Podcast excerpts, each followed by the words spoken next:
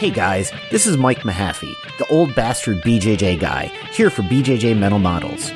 Back in my day, we had to walk uphill in the snow both ways to get to the academy just to learn some crappy technique from a random purple belt. You kids have it so easy because now you can just subscribe to BJJ Mental Models Premium and get tons of great audio courses to learn new techniques, enhance your mindset, and entertain yourself. You can even get personalized rolling reviews from some of your favorite BJJ Mental Models coaches, including me. It's like having your own seminar, you spoiled little whippersnappers. So what are you waiting for? Subscribe to BJJ Mental Models Premium right now, get off my lawn, and go train.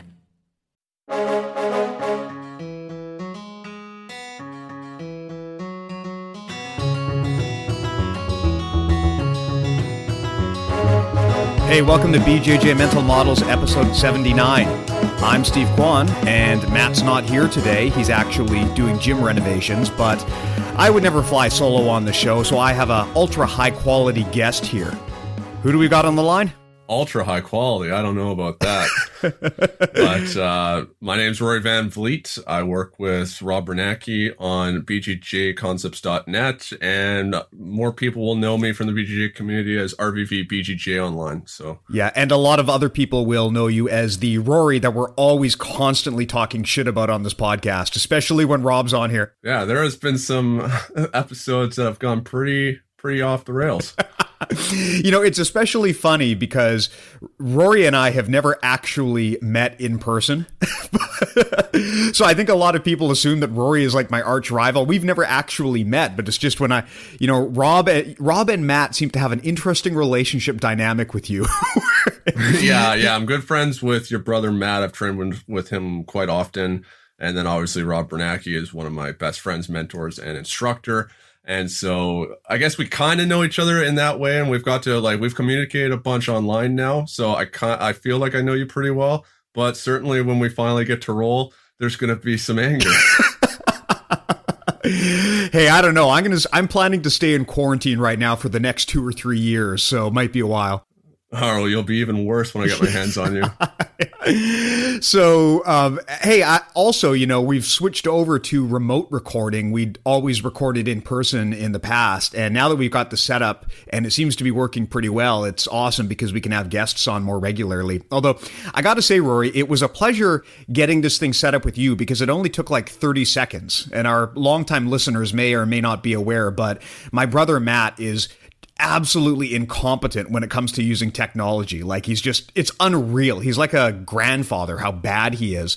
I had him on the line and we kept trying to get the audio quality right. And he kept saying that, hey, the link you sent me doesn't work. I can't open it. It's not working. And I found out after a while that he was using Internet Explorer of all things. so, mm-hmm. Yeah. I'm also not used to just the fact that you sound so crisp and clear and it was easy to set up because yeah, my other half, Rob, when I work with him when it comes to video work as well as we've been doing a podcast for bjjconcepts.net just to try and give a little extra value to our subscribers during this time where they can't be training. And it's uh my God, some of the stuff um he's he's older, so he's kind of like my dad in a way where it's hard to just explain some stuff to him, but he picks it up. So it sounds like we're both dealing with uh, a partner that struggles a bit. They're excellent at jujitsu, amazing at that, but when it comes to technology behind it, eh. it's a different skill set for sure. Something I've learned is that some people just have a knack for this kind of thing, whereas other people just have to be dragged kicking and screaming to use anything even remotely high tech. Yeah, and to be fair, I I would say to for their argument's sake, they are both better the better half at jiu-jitsu compared to us where we're pretty good at jiu-jitsu as well as also have the we're technologically savvy so I yeah, yeah, yeah, yeah. I feel like my job is to kind of make sure that Matt gets from point A to point B so that he can do all of his jujitsu stuff online. and to your point, it's become a much bigger initiative over the last while, right? We've significantly ramped up our content schedule and our offerings, and it sounds like you guys have too. And that's one interesting thing to come out of this pandemic is because there's a lot more time for a lot of us. We can use that time to try to provide uh, more and better quality quality online educational material, which is actually what we wanted to talk about today. So, Rory, I know that on your side, of course, part of Island Top Team is the BJJConcepts.net Academy, which I know you have a really key role in, as well as all of the other duties that you do at Island Top Team. So maybe talk a little bit first before we get going about what kind of stuff you guys do and what you provide as online materials, just so that people have that context. Absolutely. So BJJConcepts.net is Rob Biernacki's bringing his brain out online and showing all the curriculum that we teach at Island Top Team. So we've wanted to structure it in a way that the curriculum was laid out from a basis from starting from the first video to the last video, everything progressively chained together as a system for people to easily understand the conceptual language that Rob and I teach, as well as being able to consistently stack upon the previous lesson to maximize the effectiveness and efficiency of their learning. And so we go through training, like obviously concepts. If you're used to Rob Biernacki's approach to teaching at all, he has a heavy emphasis on the conceptual framework behind jujitsu and helping you guys understand what the moves are. We have a 101 fundamentals program. We have 201 uh, more advanced curriculum where we're going through all these different deep dives of areas like Kimura control specific guards, passing specific guards, submission defense, etc. And then the cool thing that I haven't ever seen a website do before is that Rob wanted to have a pedagogy membership, a premium membership on the site that taught people how to be better instructors. Because as we'll kind of talk about today, uh, trying to develop your skills as an instructor online, being an instructor and being able to teach is a skill set in itself. And as we've all seen, there are guys that are amazing at jujitsu, but they can't convey that information very well to their students. So just because you're good at jujitsu and being able to execute the techniques and even be able to compete at a high level does not mean that you're a good instructor. We have to have this growth mindset to know that we have to be working on this individual set of skills to make ourselves better while we're also trying to improve our jujitsu. And so BJJConcepts.net has just been a fabulous resource to get to work on and to help Rob really shape and make this uh, come to life to be able to give people a very efficient and effective way to practice their jiu-jitsu and become better instructors.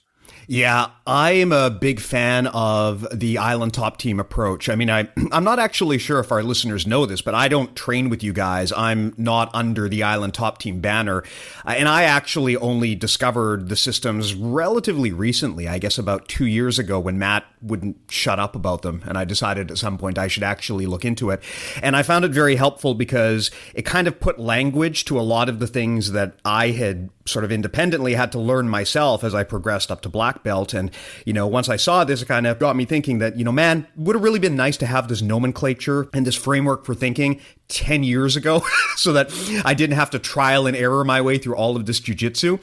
And you brought up a really good point, which is that the art of teaching is totally different from the art of just learning on your own. There's kind of two sides to the coin, and as you get more senior in jiu-jitsu, it becomes more or less inevitable that you are going to take on some responsibility for sharing that knowledge. Even if you never open an academy, even if you never take a formal instruction job in jiu-jitsu, just by virtue of the fact that you get up to black belt, you're going to be providing that knowledge down to the next generation. And so once you hit brown belt, black belt, you find that you start after really exploring this area that is totally different from everything else you've ever done in jiu-jitsu.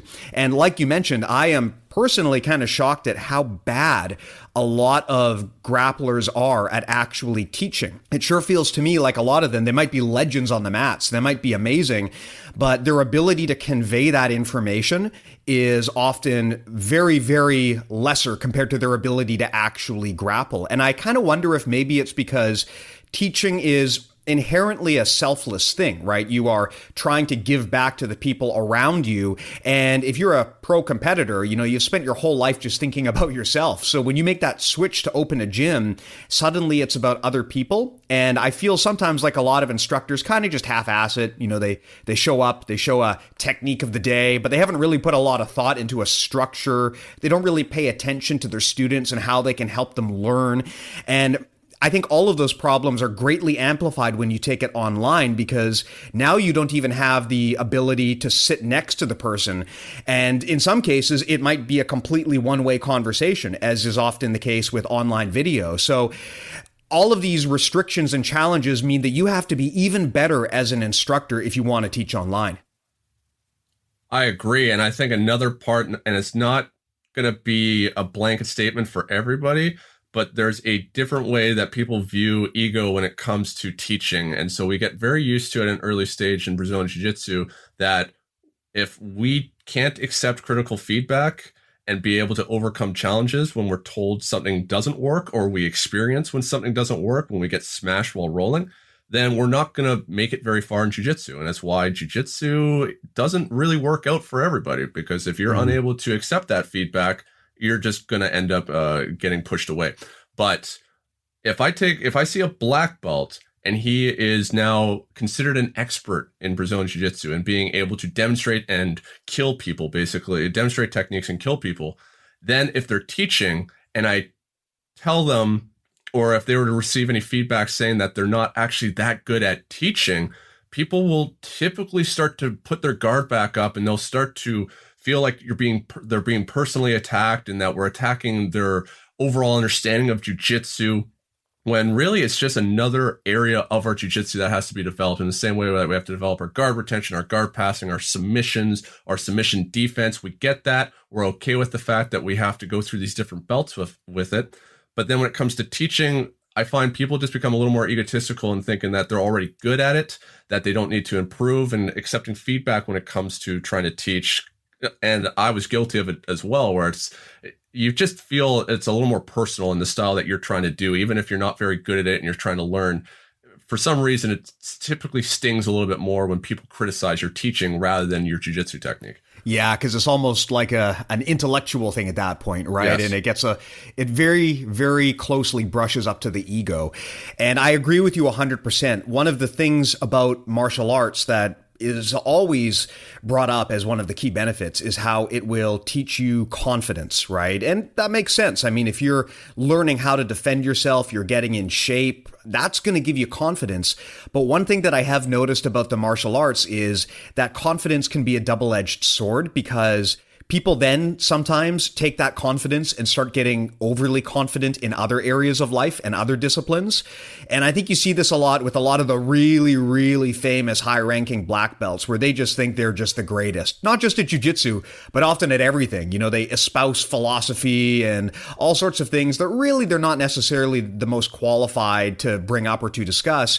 And teaching is very much a situation like that where, yeah, these guys might be legendary grapplers. They might be amazing when it comes to actually rolling, but that confidence also falsely bleeds over to their ability to teach and they think they're better than they are. And because they're so good at grappling, they've lost that beginner's mind where they can be open to feedback. Their ego kind of hardens and solidifies. And that is one thing I, I found that as you get more experienced in the martial arts, you have to be very wary of is to understand that just because you're individually good at grappling, that does not translate to your ability to communicate communicate that knowledge to somebody else. Absolutely. It's an entirely different area. So just like somebody that has done 20 years of Brazilian Jiu-Jitsu, if they stepped into a striking martial art, they're going to be completely garbage at it. And when you got somebody, even if it's within a different grappling sport like wrestling or judo and they come into Brazilian Jiu-Jitsu, while they're going to be able to progress quite quickly, they're still going to theoretically be starting as a white belt depending on what their skills are because they have to now learn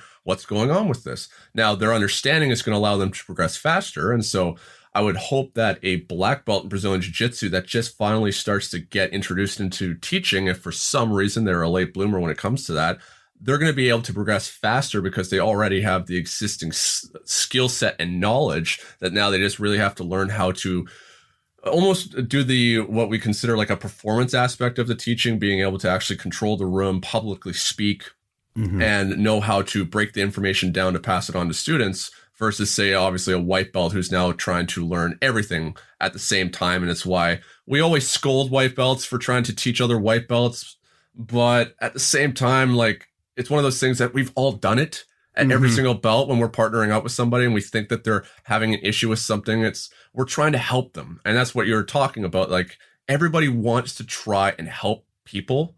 And so i mean obviously damage can be done at earlier stages and that's why we try and shut it down but it's part of the process and i'm i'm fine with it like going on. But if i'm nearby call me over as the instructor rather than trying to just pull it out of your ass and uh, try and coming up with these answers. But they're always going to be trying to help each other. And so as you're moving up the ranks, like blue belt, I was constantly trying to teach around the class or even just be an assistant instructor to Rob or teach while Rob was supervising so that I was going to be able to try and parrot the information to everybody. And if I got hung up with questions that I didn't know how to answer, Rob's right there to got uh, to have my back and be able to get in there and answer while also ensuring that the students know that there is a capable instructor there, that they still have that black belt quality level of instruction there, rather than having, say, blue belts run the class, which is what we typically end up seeing at uh, not every gym, but there's a lot of gyms where it's like, what, depending on who you have as students, it's easy just to get your blue belts to run the class for a free membership and stuff like yeah. that. And that's becomes a whole bunch of other predatory business practices that I don't like. But uh, yeah, it at least gets the students their teaching, but I think it's always good to have them practicing while they have a more qualified person right beside them to assist. Yeah, Rob talked about this on one of our earlier podcasts where he mentioned, and I know that his general principle is he doesn't like to have white belts basically trying to teach. He'd always rather have people seed to the black belt. And I'm kind of of two minds of this. At the time when we talked about it, I didn't agree with that philosophy, and neither did Matt, right? Because the reality is, even though a white belt technically doesn't know as much as you do, sometimes their ignorance can actually lead to really interesting insights that you might have closed your mind to years ago. But on the other hand, now I've kind of come to maybe warm up a little bit more to Rob's stance because the reality is it um, have you ever heard of the saying Brandolini's law? I discovered this relatively recently, but basically, basically what it says is it takes a lot more effort to refute bullshit than it does to create it, right? So the problem is any moron can open their mouth and say something that's not true, and if you want to then go and systematically debunk it, it takes a lot more effort. And in a jujitsu gym, if you've got 30 white belts and they're all trying to be the instructor, they can say silly things in a matter of seconds, and it might take you as the instructor a lot of effort to roll it back. So I, am kind of of two minds on this, where on one hand, you want to encourage open discourse, but you also need to make sure that people understand the limits of their knowledge and don't try to teach beyond their means and know how to defer to expertise when they're out of their depth. And that's not even necessarily a rank based thing. I mean, I don't know about you, Rory, but when I was a white belt and even a blue belt, I sort of assumed that when I was a black belt, I would know everything. But one thing that I find constantly shocking at the black belt level is I actually don't know that much about jujitsu. Like there are wide aspects of the game that I just don't really play, and I try to funnel things back to the game I want to play. And what that means is like let's take Spider Guard for example. I know how to defend Spider Guard. I have no problem with that, but if you were to ask me to attack Spider Guard, I probably couldn't even think of how to do it because it's been so long since I've actively used that strategy. So it's that's one of the interesting things about jujitsu that I find is that even at the more experienced levels, you can't possibly know everything or be good at everything. So you've got to juggle all of these variables in your head. And that I think comes back to what you mentioned, which is that when you're the instructor, you have to learn to have a bit of humility and understand that you don't know everything and you're going to have to improve in certain areas, right? You're probably going to have to do homework to refresh yourself on things that you may have forgotten. And you're certainly going to need to work on your ability to teach and to communicate information because that is traditionally not taught as part of jujitsu. Yeah, I totally agree. There's certain times where I get asked a question that if somebody says like, Hey, I really want to learn this advanced berimbolo stuff.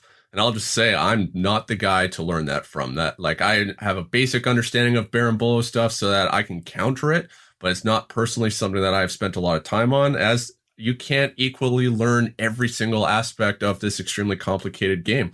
And I completely agree with you with the whole white belt uh, kind of analogy that you're talking about where like I would I look at it as like when you're a child and you just look up to adults and you're like, man, they know everything. And then you're like 20 and you're like, holy crap, I need an adult. And then you're like, I'm an adult. Shit, I don't know anything. And you realize that we're just all winging this shit until we eventually die because no one knows everything. And so it's really important to know what your strengths are, teach to those strengths. And if you don't know the certain topics that you're not trying to teach that stuff and i think that's like a very important thing when we're we're looking at like online instruction now where people are especially during this pandemic more people than ever are jumping out at this opportunity to try and reach people because it can become a business in itself but you're also then able to remotely reach your students for when times where we're unable to interact personally. And we want to be careful about the information that we're putting out there because then we're also opening ourselves up to a lot more scrutiny, which can be a really good thing. It can also be demoralizing at times. Mm-hmm. But if you're trying to teach something that you are not good at teaching, then you're going to potentially do damage to students that are going to be learning something bad. But you're also going to be damaging just your brand and your name as an instructor if people see that as like, holy crap, like Ari is teaching this absolute garbage on submissions 101 and like we can't actually uh you just lose the respect for that person as like an instructor so, yeah, it's, it's as the saying goes, right? The internet is like a swimming pool. Once you pee in it, you, you can't get the pee back out of it. And that's the challenge. When you put your voice out there and you try to share knowledge, if you share incorrect information and you exceed the level of authority that you're supposed to have, you open yourself up to a lot of that criticism. Now, on one hand, that criticism can be powerful because that is what helps you get better. But on the other hand, it also makes you aware of the burden of putting quality, correct information out there versus just trying to wing it. And this is an obstacle that any content creator is going to be very familiar with, unless you're making something that is basically like a, you know, like a fictional work, then maybe it's not the same. But when you're trying to provide educational or informational materials, I definitely feel this. And I mean, we've at BJJ Mental Models received this kind of feedback before, which is that people love the podcast, but when we go kind of into areas like, for example, the cults episode that we did with Rob, a lot of the feedback that we got on that was that, yeah, that's great and all, but people would have really preferred it if we actually had like Steven Hassan or an actual like cult expert on the show, because otherwise you're kind of losing having that voice who really, really speaks with authority on the subject. And no matter how much homework you do and how much research you do, you can't be that guy unless you've put 10 or 20 years of your life into it. So it is a challenge, and there's a massive burden of quality on people who put information out there. And uh, one of the nice things about the internet is that if you do put out garbage information, you tend to get called out pretty quickly for that reason and and also just the fact that it's hard to teach people something like jujitsu online. I think that on one hand this pandemic has opened up a lot of opportunities for new business models that probably people never even thought would be viable in the past. But on the other hand it's a lot harder to teach when you're not standing next to someone and it's especially hard in a very kinetic subject like jujitsu. And Rory, I'm curious to know because as a, you know, as a podcaster myself who does similar material, I have my own feelings on this. But from your perspective, what are some of the big challenges that you encounter when you're trying to teach people jujitsu online as opposed to in person? So the first thing is that you're going to even if you got good at instructing to a group where you're able to read the audience and you get used to speaking directly to people, making eye contact with them, it becomes completely nerve wracking once you're put in front of a camera. And that was the first thing that was very hard for me to get used to was just looking into the camera lens, looking into the camera lens that then you're theoretically making eye contact with the viewer who's looking at the monitor. Because if you keep breaking eye contact, it kind of becomes disjointed and getting comfortable with the idea that like, if you screw up on camera, it's locked in there and it doesn't actually matter if you stumble, no one actually cares. But for some reason, we really focus on that. Like if I make a mistake while teaching at a seminar, people just will laugh for a second, or I'll just I'll catch myself and I'll quickly uh, correct my my whether it's audible pauses or just me miss uh, misspeaking and choosing the wrong word. Nobody will even really notice besides me. I'll be my own toughest critic. And once I record it, it's set there. And so it gets like you have to get just experience for one being in front of the camera and getting used to teaching.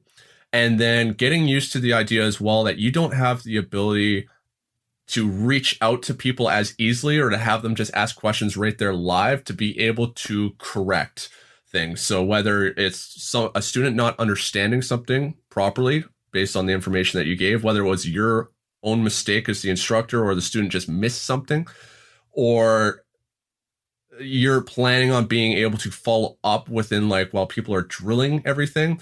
I don't have that luxury. And I can answer some questions in like a YouTube or Reddit comment section, but it really doesn't do it justice to try and have these things go over text. So you want to try and over deliver in videos is how Rob and I look at it because you have the ability to rewind this stuff and to be able to view it over and over again if you want. So I want to try and get everything out there as much as possible. I want to try and show multiple angles so that you have the best chance of viewing this video, even if it was one time through and understanding it to the best of your ability. I while they're very popular and they can be very helpful for people for like just creating like a, a, spark of an idea or creating food for thought where just doing like a super quick video showing something like oh look at this cool kiss of the dragon from reverse Riva to reverse x into a inside sankaku 411 leg lock position to someone like me, I can watch that and with my conceptual understanding as a black belt, I can look at that and I can start replicating it almost immediately because I'll know exactly what I need to do. But I already have such an abundance of information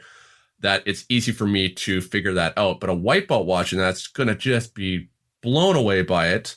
They're going to think it's so cool, but they're not going to have any idea of how to replicate that. And they're going to do a horrible job trying to replicate it if they chase the techniques down the YouTube rabbit hole, which we've all been guilty of, is trying to find the best techniques or something that's going to fix our all our problems just in this one YouTube video or as this instructional that we paid for. So we want to know what our strengths are when we're teaching, and we want to try and uh, think about the ways that we have to adjust this when we start putting this onto cameras and, actually recording it to film and putting it out online. And so that's what's going to help you also then create your identity as an instructor because as we talk about this stuff, it can be quite overwhelming or it could feel like well it's too late at 2020 for me to get into the YouTube game or to start posting videos online because so many other people are doing it and the thing is is that there is a demand for it that is increasing and there are still many different ways that things can be taught. Like I'm obviously very biased to the way that Rob teaches. I love it.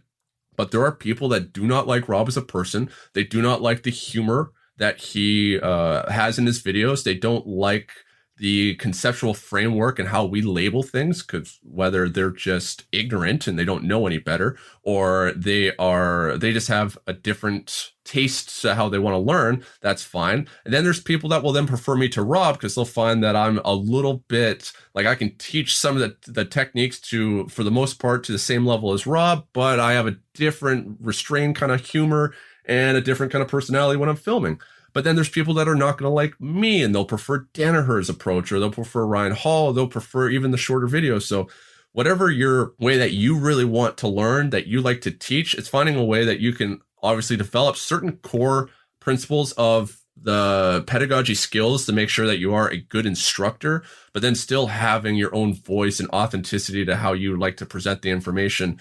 And people will naturally come towards you with that. Like the the idea that I always got pushed towards me when I was going through like learning about YouTube and studying this stuff behind the scenes to become better at how I'm going to be producing not only my own videos but know how to play the games better to try and get subscribers and retain viewers is you think about Starbucks and McDonald's and we think about how ridiculous it is that there can be a Starbucks on almost every corner in a big city or every McDonald's, you'll always not be that far away from one of them. And you think like this is ridiculous how many coffee shops there are in this area, but they're there and they're able to survive because there is such a demand that it doesn't really matter if you think that there's an overabundance of instructors online.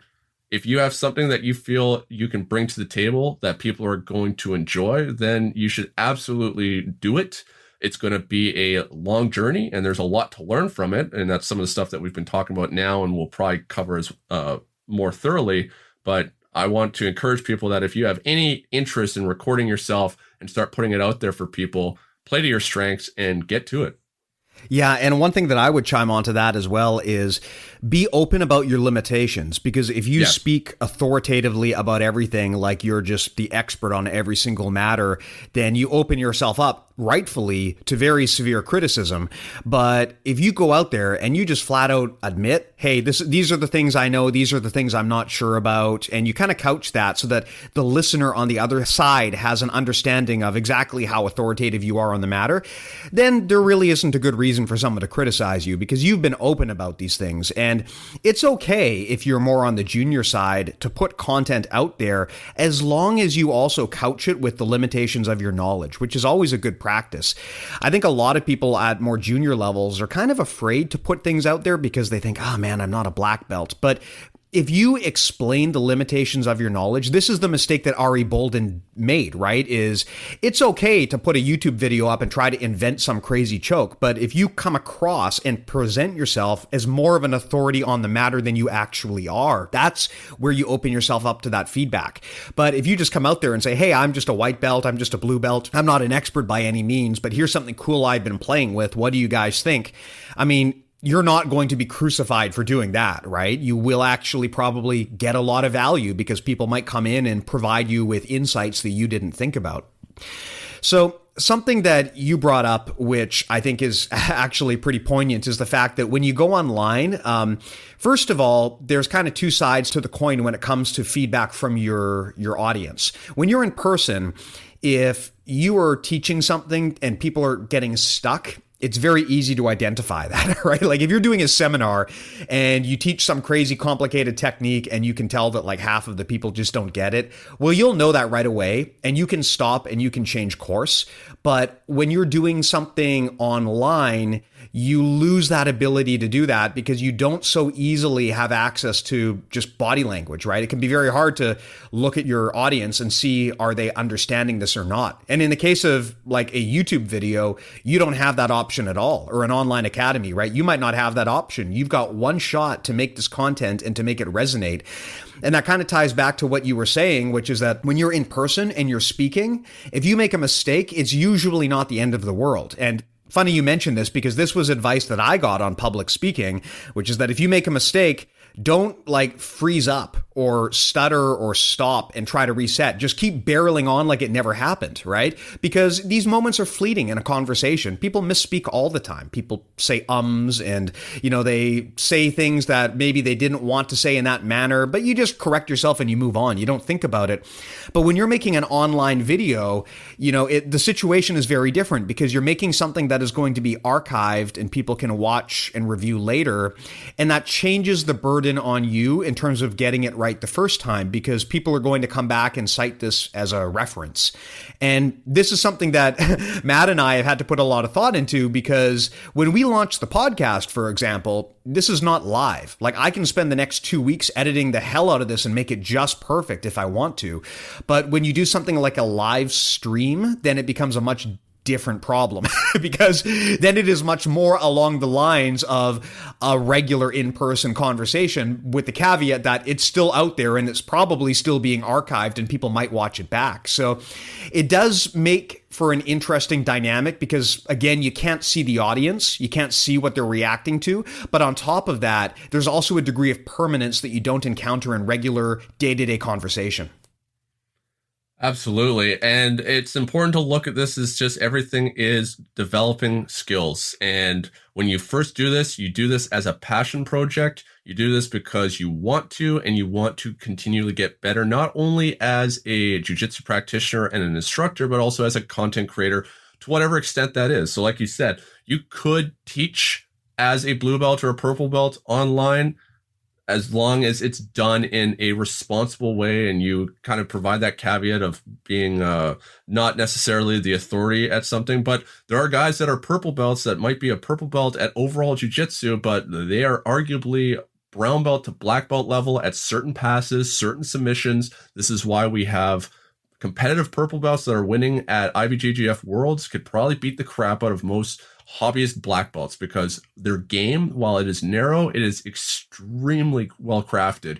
And this is why they're able to perform at such a high level. But there are guys that, like, there are blue belts and white belts that just vlog and they just document their journey. There are people that do interviews and, like, the, uh, just they'll talk to other people and they'll have these different kind of methods of how they're creating content so it doesn't only have to be just you instructing so the other thing that I wanted to talk about here was then th- looking at it as developing skills. So it's really cool for me when I look back at my first YouTube videos. While they do suck in a way and they make me cringe, at the same time, it shows me how far I've already come as an instructor being comfortable talking to a mic or into a camera, but also just my video quality production. And so you don't need much to get started. Like, I don't want to tell you guys to ever spend a bunch of money. Most people have a smartphone and a smartphone can already record at HD quality 1080p, which is, I would say, the minimum that you need for any kind of videos that you're putting out online. YouTube is what I'm more specialized in, so I'll keep referencing to that as the example. But as long as you can produce HD quality video and your audio isn't complete garbage, so that you could buy a Rode shotgun microphone for like the VideoMicro is about $60 Canadian drastically increases your sound so you can direct it towards you when you're teaching like at your gym or in the room, your studio, whatever you're using. And that's all you need. Obviously something to hold it stable. So like that could be a tripod with a little phone holder, but honestly, like I've done it with books where you just stack a bunch of books or like a box and you rest it up against it so that it's able to record you. You don't need much to get started, especially when we're talking about this kind of idea like YouTube, online in general, where this stuff is free you and I have talked about this, Steve, where like upping production quality is important when we start looking at actually making a financial gain from this, where we're actually asking people to pay money to subscribe or to purchase products, then you got to step it up.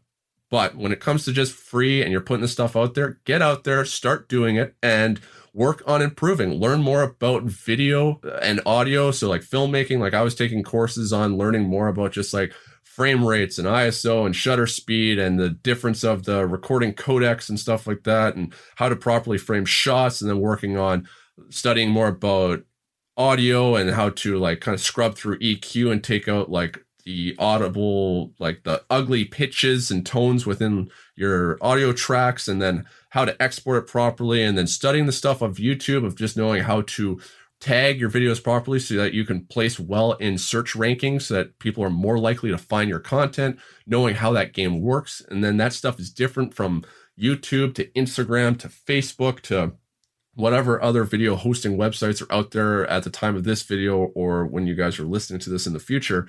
It's important to learn this stuff because I've seen guys so often. I keep track of it because it's kind of one of those whether it's egotistical or just like showing that I'm growing and getting better and I'm on the right path is I watch people that have had more subscribers than me or less subscribers than me that are even better instructors than me or have better content in other ways than me. And I keep following them over the two years that I've been doing this now. And I watch them either burn out because they're just not getting the feedback, the rewarding of constantly gaining subscribers or getting the engagement of their videos. And I keep seeing myself growing and passing these people just because I'm I'm studying how to play this game properly. And I know the importance of regular consistent uploads versus just erratically uploading videos all over the place. And I've learned how to tag videos better than I used to so that I have a higher chance of placing on once again a search engine so that people will find my videos over others and playing this as a long game and improving my skills to just make sure that I'm constantly getting better than I was the previous day before. Yeah, yeah. I can relate to that perfectly. And it's like you said, I think a lot of people maybe they're afraid of putting out something where the production quality is not perfect. And you got to be careful not to let perfect become the enemy of the good, where you're so afraid of knocking it out of the park the first time that you're afraid to even take that first step. I mean, if you go back to BJJ Mental Models episode one, like Matt and I at the time had absolutely no idea. It sounded awful. Oh yeah, yeah, yeah. Like and, and I this is after like once I kind of learned how to podcast, I went back and applied that knowledge to try to sweeten the audio, but there's just nothing you can do. Like we had no idea how to record. We assumed that podcasting was, oh well you just put like a mic in front of yourself and you just talk. We had no understanding of acoustics, of editing of all of the tools that are involved, of what is required to set up and run a podcast. It was really, really eye opening in terms of how hard it is to just get decent quality audio. And the challenge that I have now is that people like BJJ Mental Models is not like a current event show. When we get new listeners, they usually start at episode one and listen all the way up. And when people do that, I just think, fuck. like, I hope they stay. I hope, yeah, exactly. Like to the point where, and I've seen other people do this to the point where I've I've been tempted to go back and re-edit episode one and put a preamble at the beginning where I basically say, "Look, guys, I, I promise that if you hang in there for like ten more episodes, it's going to get a lot better." Um, but that said, though, it was the fact that we took that first awkward step that allowed us to get to the point where we are now, um, and we're quite happy to see how things have grown and things, you know, get better and better with every new week that we release an episode. And to your point, the amount that I've learned just in terms of how this game works is incredible. Like I had no idea audio was as complicated as it was. When we did our first episode, I assumed, oh, well, I'll just take this like $30 blue snowball mic that my wife has and plug it in and I'll just yak into it. No, audio is way more complicated than you think it should be. And video, I'm sure, is even more complicated. So even for someone like me who works in tech, the amount I've learned over the past year and a half just living in this space, it's really improved. Actually, not just my understanding of how to podcast, but also my understanding of how to be an instructor, of how to speak publicly. It's even actually helped me on the job because the fact that I now have a degree of knowledge in the podcast space makes me a valuable resource at work for people who are looking to move into that space. So it's definitely a situation where, yeah, of course you want to strive for the highest quality possible, but you don't want to let perfection become such a, a, goal that you're afraid to even take that first step. Because it's all about like just like with jujitsu you're not going to be perfect on day one. You got to take that first step acknowledge that you made mistakes and then grow from that and get better the next time and just create that positive feedback loop where you're always getting better and always getting better. And before you know it i mean within six months to a year you'll probably be at the point where your production value and the quality of your content is at a level level that most people would consider to be pretty top notch. I agree. There was when Rob and I started BJJconcepts.net, I had never played with a camera. I knew nothing about it. Rob had gotten some advice from a few people, and I think mostly Stefan Kesting on just a camera to buy and a cheap shotgun microphone to use.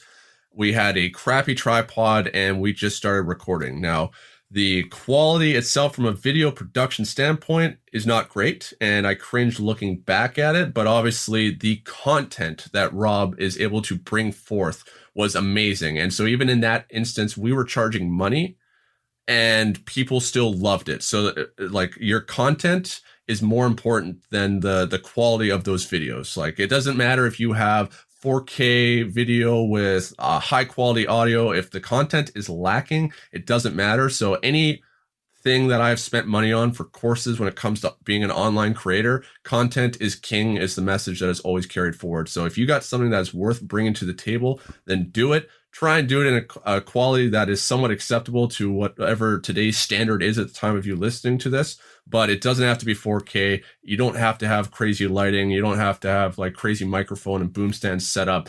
If it is able to be digested, then it is absolutely worth putting out there. And then from there, over this last two years, I have been improving my skills as a filmmaker, which then, as you had just talked about, Steve, like I've had people comment on how much better I am as an instructor just when I'm teaching classes because I'm getting so used now to one taking videos having more of a plan before I speak and just speaking more confidently, that then it's carried itself into the class. And then when it comes to just outside stuff, like you said, we have more worth now for what we can offer at the different jobs that we do. I am getting paid to do photography shoots just because as I've been working primarily on improving my ability to record video. With that i was really taking pictures a lot as well of jiu-jitsu and then i was just going out and challenging myself to take pictures of landscapes or animals etc because it got me working with my camera and learning the ins and outs of that camera. And so if i could take pictures better it would also help translate not cover everything but it would help translate my skills to be able to taking video. And so now i'm i'm getting paid to do photography gigs which two years ago, once again, I'd never touched a camera. I never would have thought I would have been going down these different paths of enjoyment just as a hobby, but then also being able to make money from it. And it's led to other financial gains for me. Well, one, it's led to people actually knowing who the hell I am, which no one knew who the hell I was two years ago. And while it's only 9,000 subscribers on YouTube, and I by no means consider myself like an expert or like a success story. I am getting to a point where I, I'm quite happy with where I've been progressing and the level that I've gotten to, and I'm excited to see what the future holds. and it's allowed like Gold BJJ reached out to me. They've sponsored me. They send me free gear. I actually record instructionals for them for their online website. And so I make money from that. And it's been a fantastic relationship with those guys. I love their products. I love working with them. And then Stefan Kesting, a guy that I bought his instructionals 11 years ago when I first started jujitsu, I had the opportunity to record a guard retention instructional with him and like it's crazy to think that someone that is such a legend of the instruction of Brazilian Jiu Jitsu and has helped the community so much, I was able to actually develop a relationship, which started first through Rob, because Rob Biernacki recorded a bunch of instructionals with Stefan, but to actually reach a, a level of confidence that Stefan's able to look at my videos that I record and go, you know what? I actually want to work with Rory and I want to pay him for this. And it was amazing to have that kind of opportunity. And this was stuff that didn't start paying dividends until like a year and a half into recording these videos because the first year and a half of YouTube, I didn't have my videos monetized. You can't monetize until you have 1,000 subscribers and 4,000 watch hours on your channel. I didn't want to start having ads on my videos right away because I wanted to build a little more good faith with the subscribers. Like, making five cents a month wasn't worth the risk of putting a bunch of ads in front of people before they watch my videos. So I wanted to make sure that they could watch my videos ad free and enjoy the content and become hooked, hopefully, at what I'm being able to provide them. And then now I've turned on ads. Once again, through this, I've made maybe like four or five hundred dollars in the last like eight months because a few of my videos went a little more viral but on average, I'm making $30 a month from YouTube. And like I was saying, this has to be a passion project. You have to play a long game with this, and you have to be working on honing your skills as a filmmaker as well as a jiu-jitsu practitioner and instructor to get worth out of this. Because if you're doing this, I find a lot of people want to do this stuff because they're excited about the idea of having an online business to be able to make money. And holy crap, you are not going to make shit from this for a very long time. And even including the money that I've made from Stefan Kesting and Gold BJJ, honestly, for the amount of time that I've put into stuff over the last two years, it would be a very poor return of investment if that's how I measured the success. But by building my notoriety within the jiu-jitsu community, by uh, just even being able to reach people, when you get those engaging comments where people comment on your videos and they're like, this was awesome. This really helped make this technique click for me. Thank you so much. That makes it worthwhile and being able to look through this library of the 150 or so videos that I've done so far and see where I've come from beginning to my latest video, it's been a very rewarding uh, thing to get to be a part of. Yeah, yeah, that's a really, really great point. Which is that when you, you know, if you want to launch I don't want to say this applies to every type of business, but especially if you want to do a like a content based business, you've got to be willing to accept the fact that it financially you're going to eat shit for like the first few years, right? Like it, it is definitely a challenge because even if you're growing at a really good clip, like even if you're growing 10% a month, which is awesome, the reality is that it's going to be a long time before those 10% gains grow to something relatively large. And if you look at a lot of really successful content creators, you'll find very few of them were overnight successes. That's not to say it never happens, but most of them, they started off with a very small audience and they grew it over time. And yeah, if you want to get into something like this, you've got to understand that there does have to be passion as a primary driver because it will be a while before you make any sort of meaningful money off of it, let alone enough to do it as your full time job, right? It can take years and years and years if you ever get there at all. But I like your earlier point where you mentioned that like the quality of the production does not need to be perfect. We live in a YouTube world now. Like it is totally acceptable to record content on a phone and have that go viral and have millions and millions of viewers. Like the, the quality of the production is not necessarily a barrier to entry, but the quality of the content is. So you can record something on a garbage camera or with a garbage microphone. That might be distracting to people, but at the end of the day, the content being top quality is the thing that's going to differentiate you. So as long as you can structure that, that's really the most important thing to target. And yeah, you brought up a good point too about things like advertisement. Like we've decided at this point that we want to focus on growth and not so much on revenue when it comes to especially doing a podcast. So it's a tough decision at what point you monetize because I I think people don't quite understand exactly how monetization works on like a platform like podcasting or like online video. You know, you need to be playing with very large numbers of viewers before that actually is going to equate to a lot of money. But the things like sponsorships and the relationships that you build and just the growth of your reputation is one of the things that makes it worthwhile, especially at an early stage. And I can absolutely relate to your story because I've had similar situations where people that I have respected for years come to me out of the blue and they start asking me questions about like systems thinking and mental models. And it's like, holy shit, like some of these people who message me, they're like, you know, multi degree black belts that I've been following for 10 years. And now suddenly, not only do they know who I am, but they want my feedback on something. And that's really more motivating than any financial incentive that you could receive to feel like you've given back to the community to the point where some of the the biggest players in the community are now interested in what you have to say. I mean once you get to that point even before you start making any big financial gains that to me is one of the big motivating drivers for putting content like this out there. I love it. It's why i've been able to continue pushing through this because i have had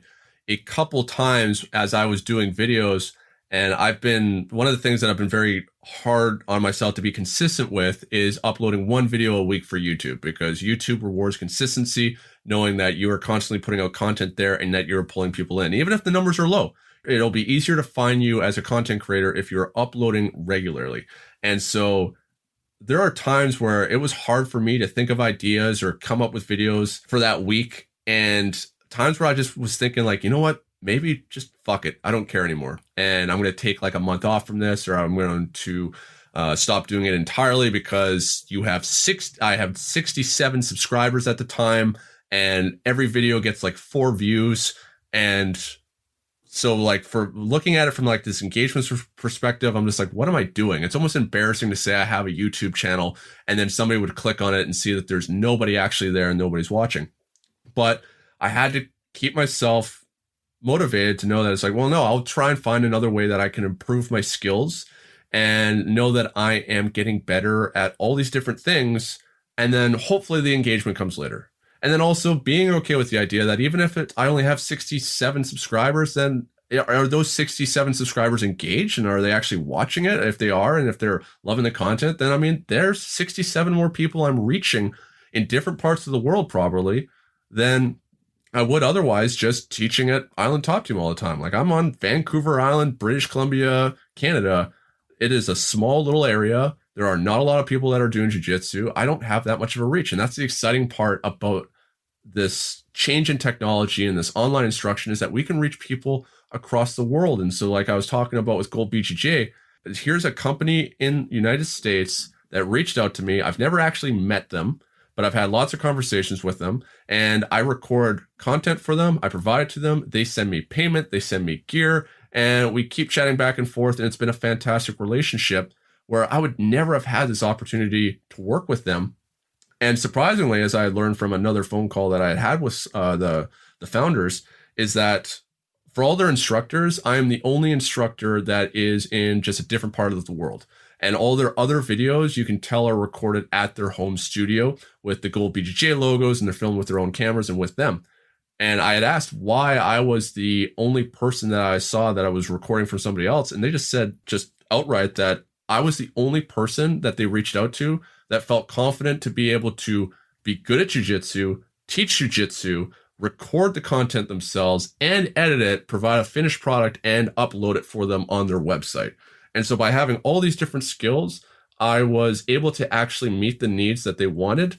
And I have had some financial gain as well as getting a bunch of free gis and gear and stuff to try when they're making new products. And it's been uh, fucking amazing. I love it. And I love working with them where there's probably other guys that are more qualified to be instructors on their website than myself personally.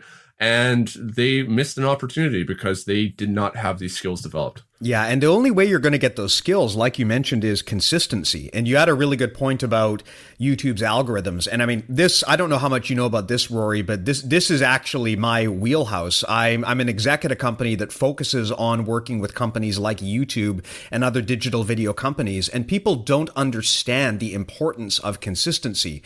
Like you can have every advantage coming out of the gate, but if you can't make content consistently, then you're never going to establish establish traction and you're never or if you do you're never going to be able to maintain it i actually liken this a lot to how people train jujitsu, where you'll start off as a white belt, and yeah, maybe you're not the biggest, strongest, most athletic guy, and maybe there's someone there who is, but if they're not consistent, you're going to lap them pretty quickly, right? And I think all of us who have been around on the mats for a long time have seen this, where some just uber athlete comes into jujitsu and they're crushing everyone at white belt just because they're such a freak athlete, but they're not consistent and they burn out. And then before you know it, these little computer nerds are just tapping them left and right because they're consistent. And consistency is one of the most important habits that you can build if you want to get good at anything. And it can be hard because just like with jujitsu, if you're doing online content, when you start out, it's going to be bad and you're not going to have a lot of people who follow you. And it takes a while to build an audience. So there might be a year, two years, three, four, maybe even five years where you just don't have that traction or you're only speaking to a very, very small group of people like close friends and family. But eventually, if you keep at it, as long as you're making smart decisions and you have a good strategy, you'll start to see that traction snowball. And man, if you're getting like 10% growth every month, like eventually, even if you start off with a very small number, eventually that's going to add up to something really, really significant as long as you're consistent. So that's really the one takeaway that I would have for anyone who wants to establish a presence online and has something valuable that they feel they want to share out there is to just be consistent about it and don't expect those big overnight numbers. I would also say that and you brought this up perfectly. It's not so much about the number of people that you have who listen to your stuff. It's about the number of true fans that you have, like the number of truly engaged people. And these two numbers are very, very different. Like if you've got millions of people who watch your show, that's great. But what you really want are people who are actually truly engaged. Because for all you know, like people could just be playing this thing in the background and not paying attention to what you're saying and not listening to what you're saying. You want people who are really there to listen to you and that you can then build a relationship with and create a community with. There's um, a really seminal article that was written by a guy named Kevin Kelly, and it's called 1000 True Fans. I highly recommend anyone interested in online content read this article. Just Google 1000 True Fans, and it'll be the first thing that you find, where basically he talks about how if you want to succeed online, you don't need to have millions and millions of followers. That is not the goal. The goal is you need at least 1,000 true fans who are engaged with you. They listen to you. You can build a relationship with them because that is enough of a base that you can you can work with them to provide quality product. You can monetize. They're interested not just in buying something and disappearing, but they're interested in your own personal success. That's really the main milestone that you want to get to if you want to be successful is to have at least a thousand people who are really super engaged with what you're doing. That's the more important thing than some vanity metric about how many total subscribers you have. And it really comes down to also knowing the community. So, like you were saying, it's you're probably not going to be getting like those Peter McKinnon numbers and being able to rise up to a million subscribers within the first year. It's not possible in jiu-jitsu right now as uh, the current numbers of people training. Like Stefan Kesting ha- has been doing this since like the beginning of YouTube, basically 12 or 13 years and he's at about i think like 330 350,000 subscribers. You got gracie university where Rener and Ryron have i think they've broken 400 but like these are guys that are like big names that have been out for a long time that have built a massive gathering. So that is kind of like the pinnacle where guys like peter mckinnon that are like breaking 4 million subscribers or the guys that are breaking even higher than that they got way like these are the guys that are covering technology, they're covering world events and stuff like that, where you got a ton of people that are interested in this stuff. How many people have a smartphone? Almost everybody. How many people actually train Brazilian Jiu Jitsu? It's such a small part of the everybody uh, in the population. So you got to know that you're working with a small group. And so, especially as a Brazilian Jiu Jitsu instructor, creating any kind of BJJ content, you're going to have a much smaller group that you're reaching out to. And then you got to know how the community works. It's a small group, but it is a passionate, vocal group as well. And so if you don't know how certain kind of subgroups work, like say, let's talk about Reddit for a second. Reddit is about 200,000 people on the BJJ forum, and they are a passionate group. And they kind there's kind of like a, a pecking order of rules that happen there that aren't necessarily listed. Where like they want to know that if you you are there contributing as a community member. You are engaging with other people. You are posting stuff that isn't just your own. You are in commenting on stuff that isn't just your own. You're trying to help people. One of the things that I had learned quite quickly is that just by posting your own videos and not really engaging in other stuff, they don't like that. Unless you were like John Danaher and you already have like this high level of uh, notoriety where people are like you're a celebrity and they want to engage with you, then you obviously can break some of these rules. But like there's a guy right now that is constantly posting almost every day on Reddit his own videos. The videos are crap for one, which doesn't help. But he never posts anything else in Reddit. He barely replies to the stuff, the odd comment that does happen within his own videos, which are usually just criticisms. And so just posting it to Reddit over and over again, he's actually starting to generate bad faith and even more disdain towards his channel because guys are like, well, who the hell is this guy? He's not one of us, really. He's not a Reddit community member. He's just coming in and he's trying to get his own stuff out there and he's trying to make money off of us or make a name for himself, but he's not willing to put in the work engaging with us and treating us like an actual uh, like community members. And so you got to make sure like you know some of these things like say Reddit for this example, where you're getting in there, you're engaging with people, you're posting stuff other than your own, and occasionally you're posting your own videos in there, but you're being careful about how you do it. You're trying to provide like the videos I post will only be ones that I know are going to possibly cause the most engagement, whether it's from controversy of what I'm saying or that it's going to just be sparking discussion, or I even wait until I get some of my playlists done because I teach modularly where I want to have like something like knee bar defense where I'm going to start at the very beginning of basic knee bar defense stuff. And then by video 10, it's going to be much more elaborate. And I'm going to just do this big dump of content onto Reddit to be like, hey guys, here's a bunch of stuff. So rather than waiting for six months for me to upload all this content, here it all is now if you hadn't paid attention. And then people were like, oh, sweet, this is a whole bunch of content. I'm okay with this versus me just spamming the feed every day with uh, my own videos. And uh, yeah, Reddit can be a very fickle bunch. And it's important to know how these different little communities work. Yeah, I think you and I are both pretty heavily engaged on Reddit, and it is. I'm not as much as I should be. Like I, I, that's why I don't post very much. Is I only am I'm always reading Reddit, but I don't comment too often, and it's something that I do need to personally improve on if I want to be able to engage more with the guys there. Yeah, I've tried to step it up. I saw one of the mods on RBJJ say something like their target, if you want to be posting and self promoting your stuff, is like a nine to one rule or something, where they want to see nine more or less selfless posts from you, where either you comment on someone's thread and you provide some value or you post something that isn't totally self-serving. They want to see nine posts like that for every one post that you do where you push your own blog or your own product. Uh, and that's totally understandable, right? Because nothing is worse on a system like Reddit than people who just they they show up, they post their spam, and then they disappear, and you never see them again. As someone who is pretty heavily engaged on Reddit, the one thing I found super interesting about the platform is how very quickly you can sort of develop a reputation on there if you're active, because people will watch and they'll follow you. And I'm always surprised when I post a comment and then someone will follow up and say, hey, four weeks ago on this other comment, you said something similar. And I'm sitting there thinking, holy shit, you guys are really paying attention to everything I say to that level? Like, the. Not much gets by them. Yeah, they'll the, the pick commu- up crap real fast, and they'll reward good behavior as well. Yeah, the community is really, really engaged there. So it's interesting because, man, if you want to get into content creation, I highly recommend looking into some of the stuff that Gary Vaynerchuk talks about because he's a, I mean, he's been in the game for a long time when it comes to content. And he talks about a lot of things like how if you want to get something out of people when you're creating content, you've got to be willing to give a lot first. Like you've got to be willing to put a lot of free stuff out there and provide a lot of value before you then go into self promotion mode and start asking for money.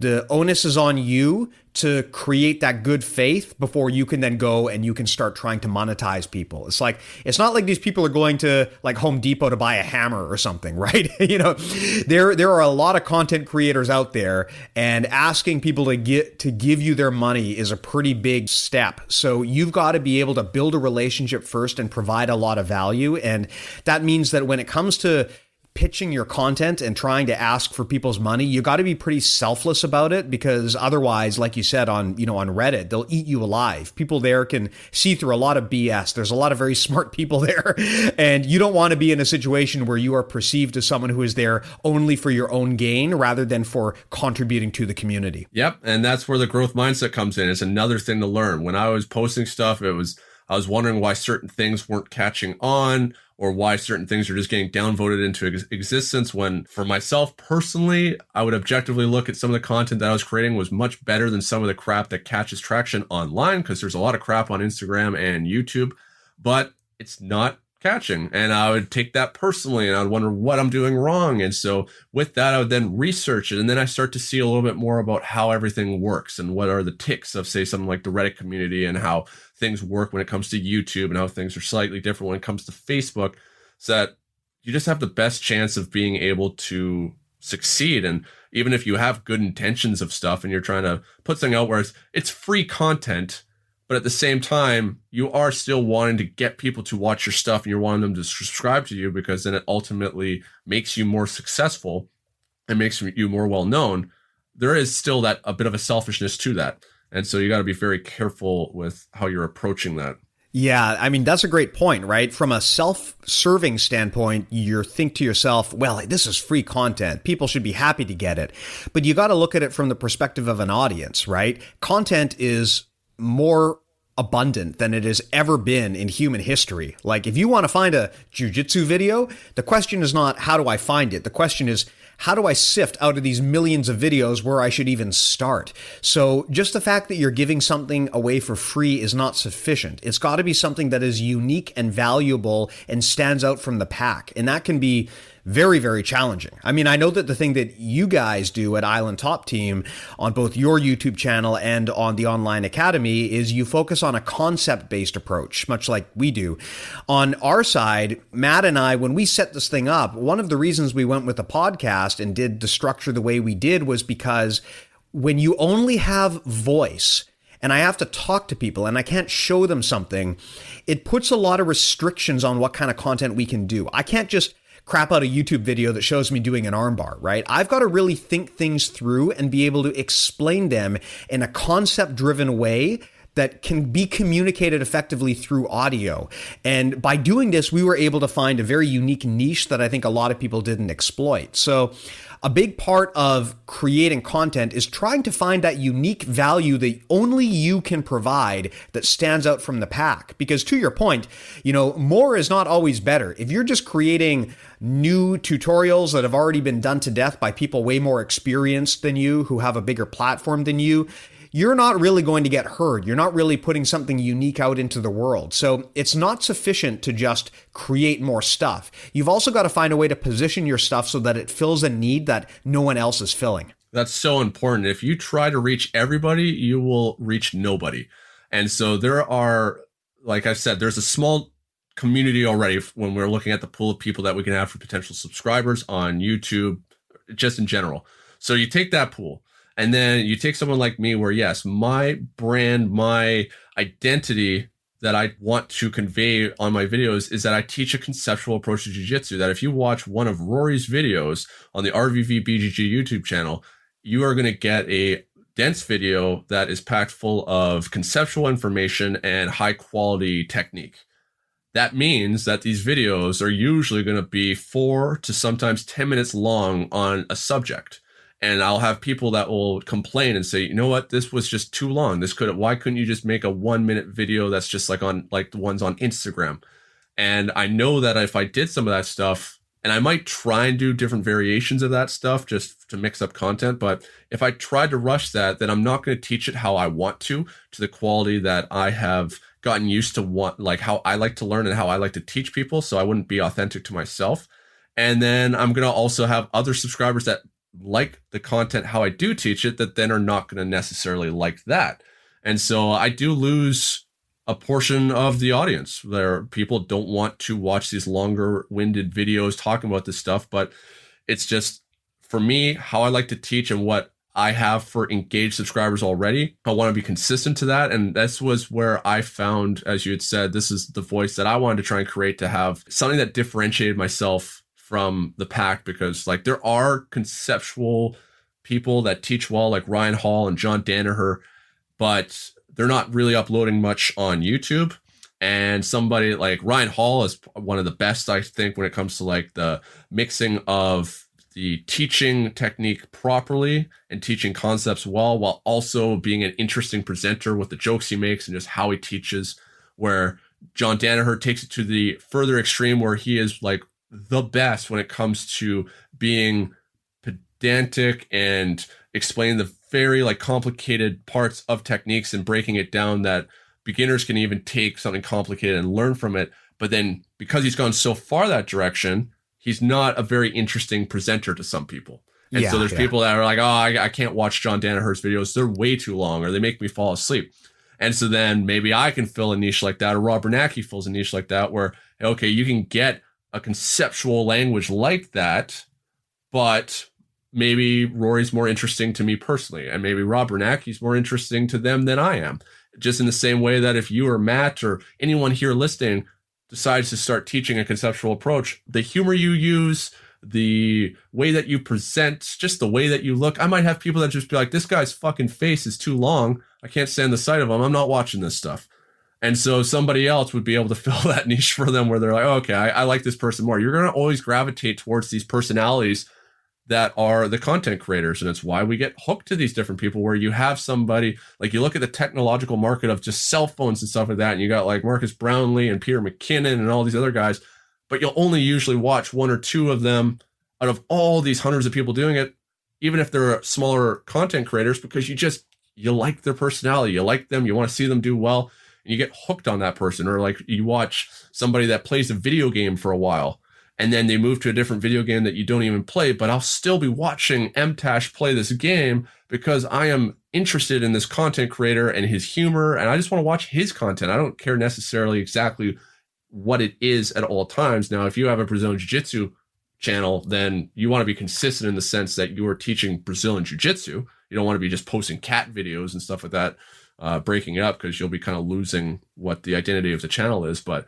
you can absolutely still teach some of the same stuff and still have people watch you. But yeah, if you're trying to cover cover heel hook information, good luck competing against like John Danaher and Gordon Ryan and Eddie Cummings and Lachlan Giles and Craig Jones.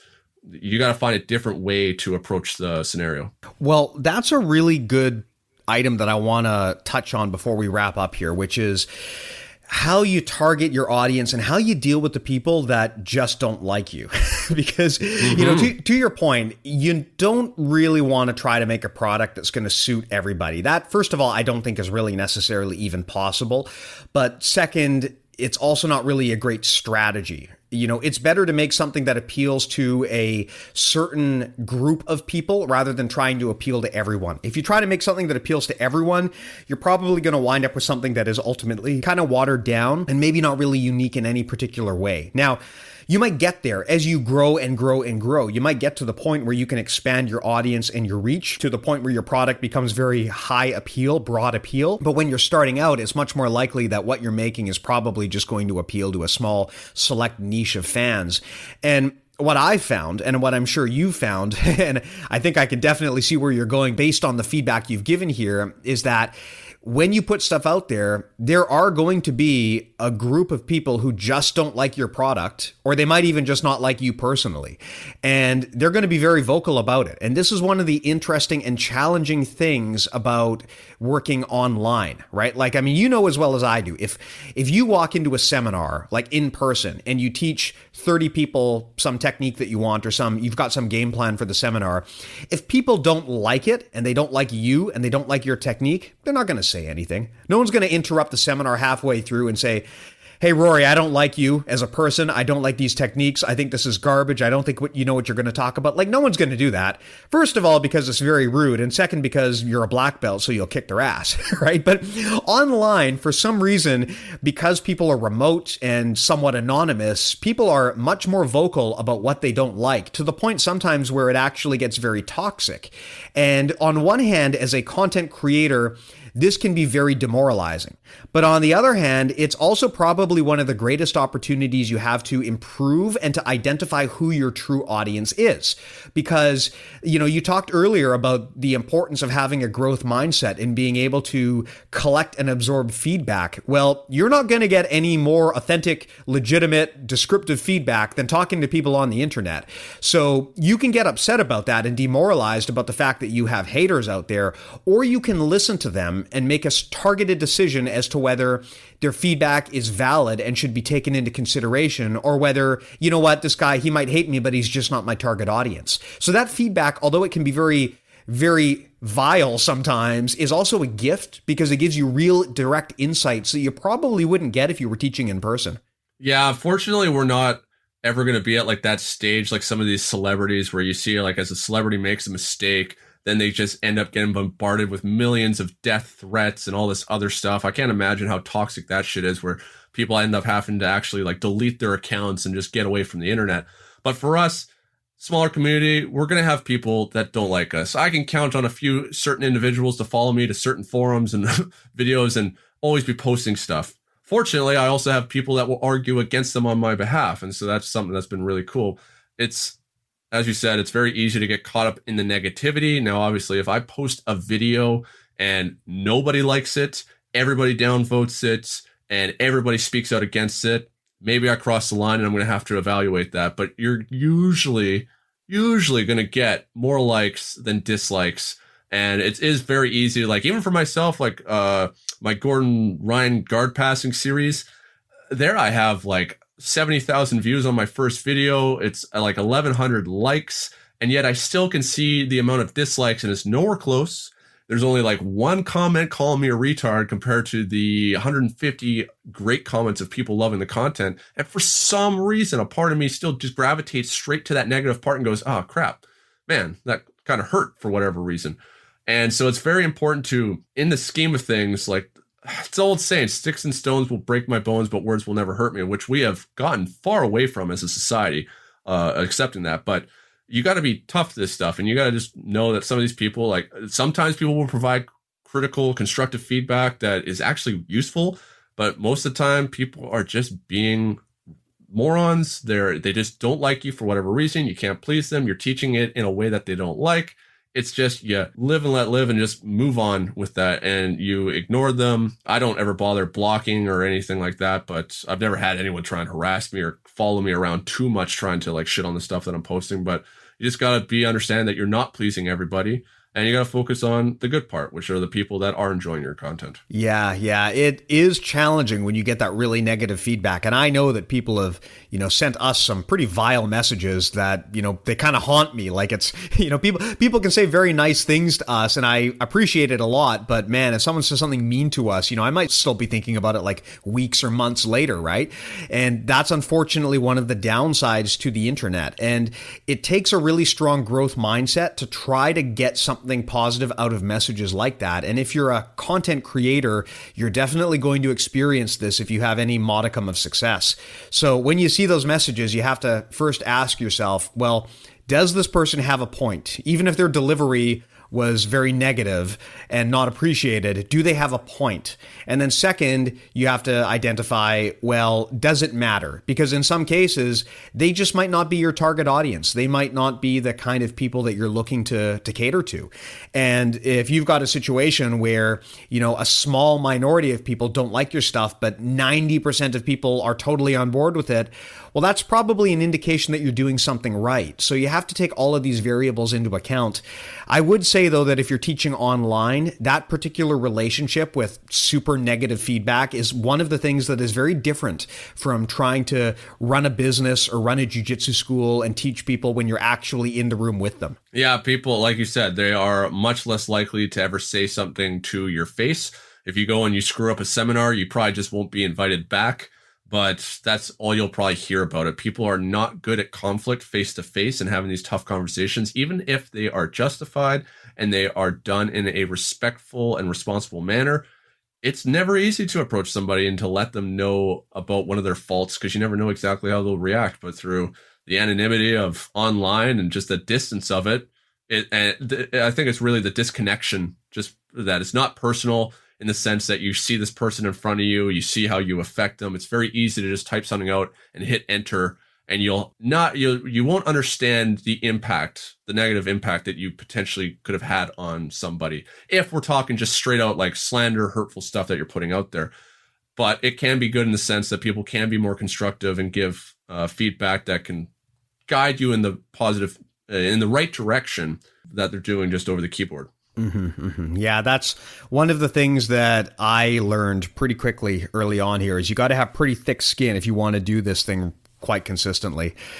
Well, you know, we're, we're over an hour here. I think this was a really awesome chat, Rory. Is there anything else that you want to add before we tie this up? That was really the main stuff. I just want to encourage people that if you have any inkling to want to get out there and create content, I know I waited years of thinking about wanting to create a YouTube channel and do that stuff before I actually got around to it. And if I had done that years before, I'd be more successful today than I am right now. And so you got nothing to lose.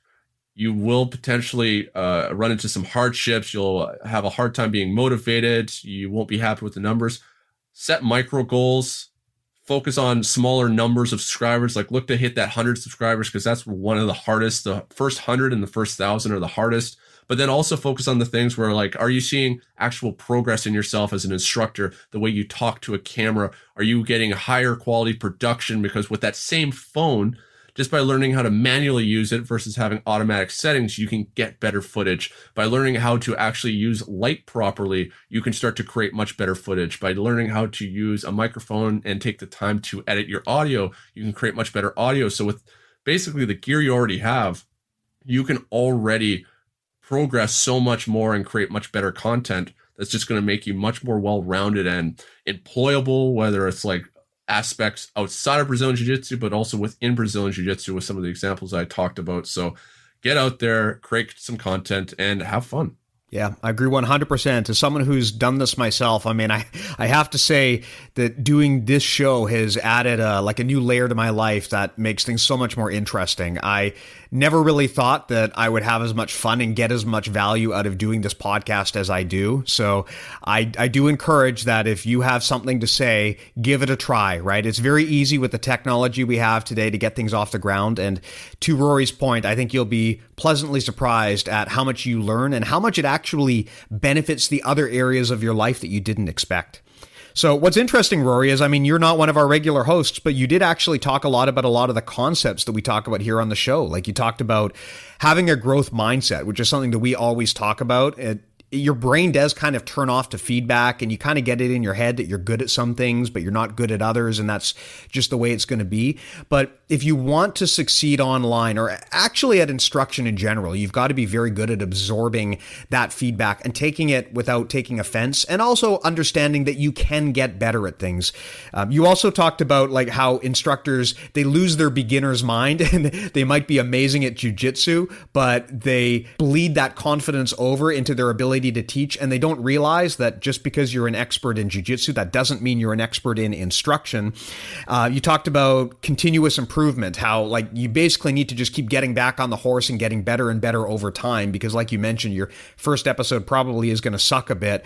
And you also talked about consistency, which is really absolutely essential when it comes to not just getting good at jujitsu, but also succeeding in online content. I mean, if you think that you're going to succeed on day one and things are just going to go amazing and you're going to have a million followers within a month, like you're probably deluding yourself. I'm not going to say that that's never happened before. I know that sometimes it does, but the reality is it is much like with jujitsu, it is consistency that is going to allow you to build an audience and ultimately create a sustainable product. So if this is something you want to do, you've got to be ready to do it in the long haul. And that means that ultimately it needs to be something that you're passionate about.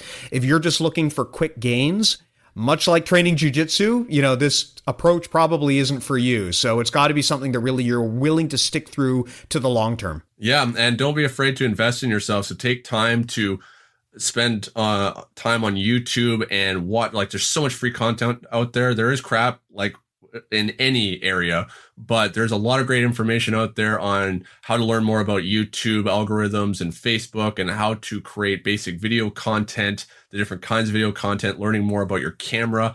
And honestly, I've spent probably about like $1,500 Canadian on different courses to learn more about photography, to learn more about these things, video production, audio, etc. And I've never regretted it. There's been some courses that uh, didn't quite give me everything that I wanted based on the money I'd given to them for it. But review stuff, do your research, and yeah, invest in yourself because this stuff will just keep building skills on top of skills and you're just going to be so much better at everything. Mm-hmm. Awesome, awesome. Well, thank you so much, Rory. It was great to finally get you on the show.